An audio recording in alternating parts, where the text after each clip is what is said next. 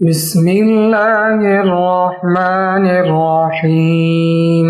قصص القرآن یعنی قرآنی قصوں کی قسط میں آپ کا استقبال ہے اور آج ہم تذکرہ کریں گے تمام نبیوں میں سب سے پہلے نبی اور انسانوں کے باپ ابو البشر حضرت آدم علیہ نبی جنا علیہ صلاۃ والسلام کے سلسلے میں۔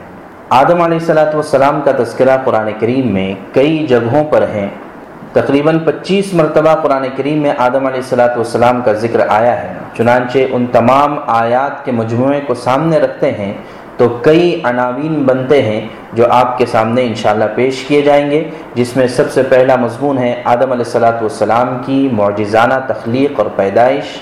دوسرا ہے آدم علیہ السلاۃ والسلام کی خلافت اور ان کی تعلیم یعنی ایجوکیشن تیسرا حضرت آدم علیہ السلاۃ والسلام کا امتحان یعنی ان کا ایگزام لیا جانا۔ چوتھا ہے، آدم علیہ السلاۃ والسلام کا مسجود ملائکہ ہونا یعنی فرشتوں کا ان کو سجدہ کرنا۔ پانچواں ہے، آدم علیہ السلاۃ والسلام کا جنت میں رہنا اور وہاں پر شیطان کا ان کو بہکانا۔ چھٹا ہے، آدم علیہ السلاۃ والسلام سے لغزش اور ان کی توبہ۔ ساتواں ہے، آدم علیہ السلاۃ والسلام کی نبوت اور رسالت۔ آٹھواں ہے، آدم علیہ السلاۃ والسلام کی اولاد سے اللہ تبارک تعالیٰ نے ایک عہد اور وعدہ لیا، اس کا تذکرہ۔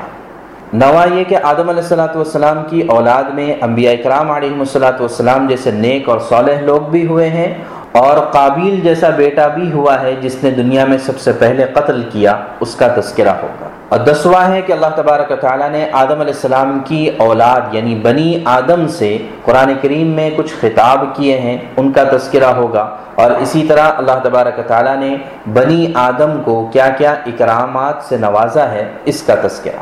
اور اخیر میں آدم علیہ السلاۃ والسلام کی اولاد کی شیطان کے ساتھ دشمنی، اس کا تذکرہ ہم آپ کے سامنے کریں گے۔ آدم علیہ السلاۃ والسلام کا قرآن کریم میں پچیس مرتبہ تذکرہ آیا ہے۔ جن صورتوں میں اور جن آیتوں میں اور جتنی مرتبہ تذکرہ آیا ہے، اس کو آپ کے اسکرین پر دکھایا جا رہا ہے۔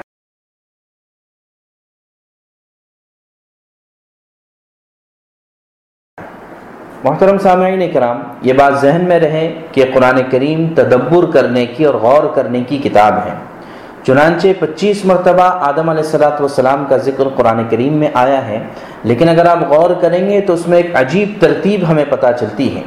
چنانچہ پانچ آیات ایسی ہیں کہ جن میں فرشتوں کو آدم علیہ السلاۃ والسلام کو سجدہ کرنے کے لیے کہا جا رہا ہے، وہ پانچ آیتیں یہ ہیں۔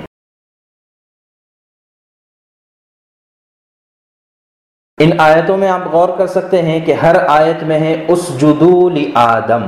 کہ آدم کو سجدہ کرو۔ آگے پہ تذکرہ ہے کہ ابلیس نے، شیطان نے سجدہ کرنے سے انکار کیا۔ اس کے بعد پانچ آیات ایسی ہیں جن میں آدم علیہ السلاۃ والسلام کو خطاب کیا گیا ہے اور ان کو کہا گیا ہے، یا آدم۔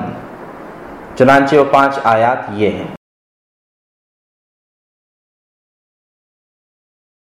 اس کے بعد پانچ آیات وہ ہیں کہ جن میں آدم علیہ السلاۃ والسلام کا ذکر کیا گیا ہے، ان کی تعلیم کا ذکر، ان کے توبہ کا ذکر، وغیرہ وغیرہ۔ تو یہ پانچ آیتیں یہ ہیں۔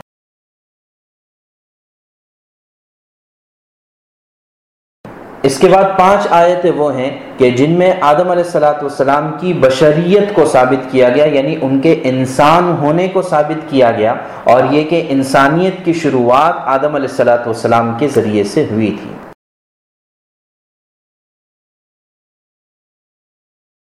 اس کے بعد پانچ آیتیں وہ ہیں جن میں بنی آدم کا تذکرہ ہے یعنی آپ ان آیات میں غور کر سکتے ہیں کہ اللہ تبارک تعالیٰ ہر آیت میں فرما رہے ہیں، یا بنی آدم، اے آدم کی اولاد، اور پھر ان کو الگ الگ خاص قسم کے احکامات دیے گئے۔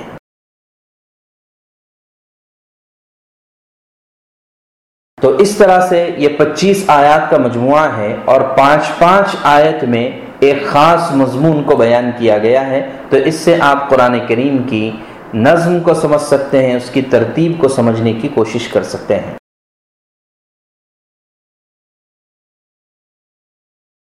اب آئیے ہم اس بات کا تذکرہ کرتے ہیں کہ قرآن کریم نے آدم علیہ السلاۃ والسلام کی معجزانہ تخلیق کو کئی جگہوں پر بیان کیا ہے۔ یعنی دنیا کا عام دستور یہ ہے کہ انسان ماں باپ کے ذریعے سے پیدا ہوتا ہے، لیکن اللہ تبارک تعالیٰ نے آدم علیہ السلاۃ والسلام کو بغیر ماں باپ کے پیدا کیا اور ایک اور شخصیت حضرت عیسیٰ علیہ نبی علیہ السلاۃ والسلام کو بغیر باپ کے پیدا کیا۔ تو ظاہر ہے کہ یہ اللہ تبارک تعالیٰ کی قدرت کاملہ کا مظہر ہے کہ اللہ تعالیٰ بغیر باپ کے بھی پیدائش پر قادر ہے اور بغیر ماں باپ کے بھی آدم علیہ السلاۃ والسلام کو پیدا فرمایا ہے۔ قرآن کریم میں غور کرنے سے ہمیں پتہ چلتا ہے کہ اللہ تبارک تعالیٰ نے اس بات کا پورا تذکرہ کیا ہے کہ انسان کی تخلیق اور پیدائش کیسے ہوئی اور آدم علیہ السلاۃ والسلام جو سب سے پہلے انسان ہیں، ان کی تخلیق اور پیدائش کیسے ہوئی؟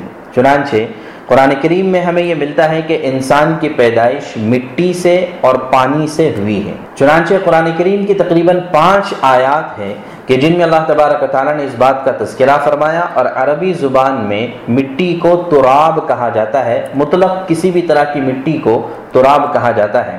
تو اس اعتبار سے آپ غور کر سکتے ہیں کہ ان پانچ آیات میں تراب کا لفظ آیا ہے یعنی انسان کو ہم نے مٹی سے پیدا کیا۔ اسی طرح اللہ تبارک تعالیٰ ایک جگہ پر ارشاد فرماتے ہیں، وجعلنا من الماء كل شيء حي کہ ہم نے ہر چیز کو پانی سے زندہ کیا ہے۔ تو پتہ یہ چلا کہ انسان کی پیدائش میں مٹی اور پانی یہ دونوں چیزیں شامل ہیں۔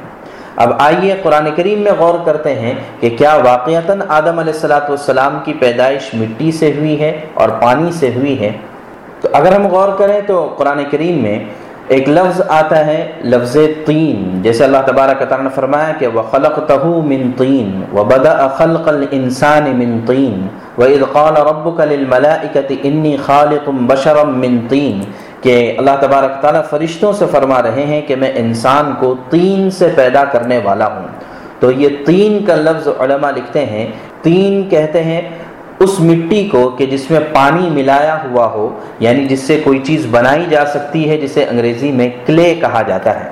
چنانچہ ایک جگہ پر اللہ تبارک تعالیٰ فرماتے ہیں کہ وَلَقَدْ خَلَقْنَا الْإِنسَانَ مِن سُلَالَةٍ مِن طِين، کہ ہم نے انسان کو چنی ہوئی مٹی سے پیدا کیا ہے۔ اور ایک جگہ پر اللہ تبارک تعالیٰ فرماتے ہیں کہ اِنَّا خَلَقْنَاهُم مِن طِين اللَّازِبِ کہ ہم نے انسان کو چکنی مٹی سے پیدا کیا ہے، لازب کہتے ہیں ایسی مٹی جو ہاتھ کو چپک جائے، چنانچہ اگر کلے ہے یا ایسی مٹی جس میں پانی ملا ہوا ہے، جسے کیچڑ بھی کہا جا سکتا ہے کہ یہ ہاتھ کو لگ جاتا ہے۔ پھر آگے چل کر اللہ تبارک تعالیٰ نے ایک اور بات ارشاد فرمائی کہ انی خالق بشرم من صلصال من حمئ مسنون۔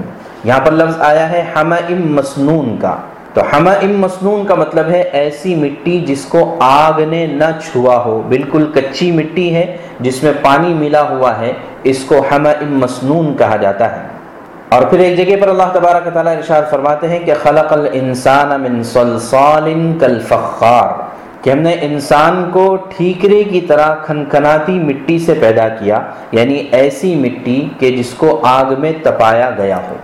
ان تمام آیات کے مجموعے سے اندازہ ہوتا ہے کہ انسان کو مٹی سے بنایا گیا اور اس کے ساتھ پانی کی آمیزش کی گئی اور پہلے مٹی اور پانی کو ملایا گیا، جس کی وجہ سے وہ تین کہلایا۔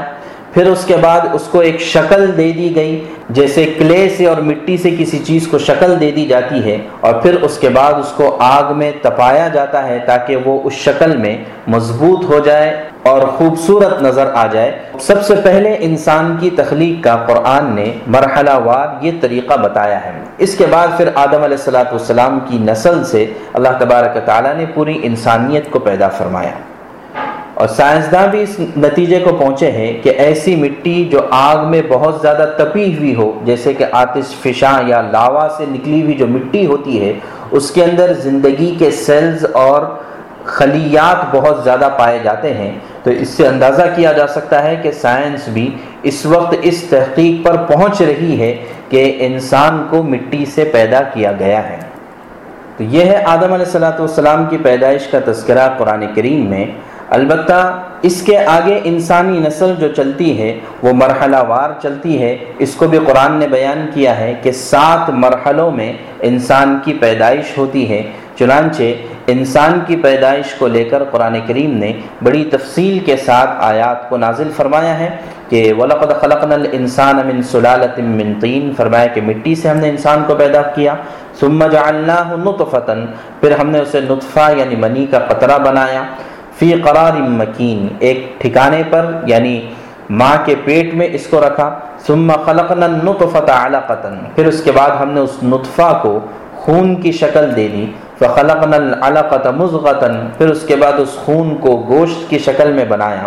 فخلقنا المزغة عظاما، اور پھر اس کے بعد اس گوشت کو ہڈی میں تبدیل کیا۔ فکسون العظام لحما، اور پھر اس کے بعد اس ہڈی پر اللہ تبارک تعالیٰ نے گوشت کو لپیٹ دیا۔ ثم انشأناه خلقا آخر، پھر اس میں روح اللہ تبارک تعالیٰ نے ڈالی، جس سے ایک تندرست اور خوبصورت انسان بن کر دنیا میں آتا ہے۔ تو ان سات مرحلوں میں اب انسان کی پیدائش ہوتی ہے اور عجیب بات یہ ہے کہ انسان کے پیدا کیے جانے کا تذکرہ بھی اللہ تبارک تعالیٰ نے قرآن کریم میں سات مرتبہ کیا ہے اور یہ آیات ہے جن میں انسان کی پیدائش کا تذکرہ ہے اور ایسی کل سات آیات ہی ہیں۔ تو آپ اندازہ کر سکتے ہیں کہ قرآن کریم کتنا مرتب انداز میں نازل ہوا ہے۔ اگر آپ اسی پر غور کریں گے، آپ کے ایمان میں اضافہ ہوگا اور ایمان تازہ ہو جائے گا۔ تو خلاصہ یہ کہ اللہ تبارک تعالیٰ نے حضرت انسان کو پیدا کیا سب سے پہلے حضرت آدم علیہ السلاۃ والسلام کی شکل میں، ان کو مٹی اور پانی سے اللہ تبارک تعالیٰ نے پیدا فرمایا ہے اور یہ قرآن کریم نے بڑی تفصیل کے ساتھ اپنے اندر اس کو بیان کیا۔ اسی سے جو دنیا میں اس وقت رائج ہے، جس پر بہت سے لوگ یقین کرتے ہیں، نظریہ ارتقاء یا تھیوری آف ایولیوشن اس سے اس کا خود بخود رد ہو جاتا ہے۔ اس لیے کہ قرآن سے زیادہ سچی اور اچھی کتاب کوئی ہو نہیں سکتی ہے۔ محترم ناظرین اکرام امید ہے کہ آپ کو یہ ویڈیو پسند آیا ہوگا۔ اگر آپ کو یہ ویڈیو پسند آیا ہے، تو آپ اس کو ضرور آگے شیئر کیجیے۔ اس لیے کہ علم کی بات کو آگے شیئر کرنا صدقہ جاریہ ہے۔ لیکن یہ یاد رکھیں کہ انٹرنیٹ کا صحیح استعمال کرنا بھی ہماری ذمہ داری ہے، ورنہ کہیں ہم انٹرنیٹ کے ذریعے سے کسی غلط راستے پر نہ پڑ جائے امید ہے کہ آپ اس کو یاد رکھیں۔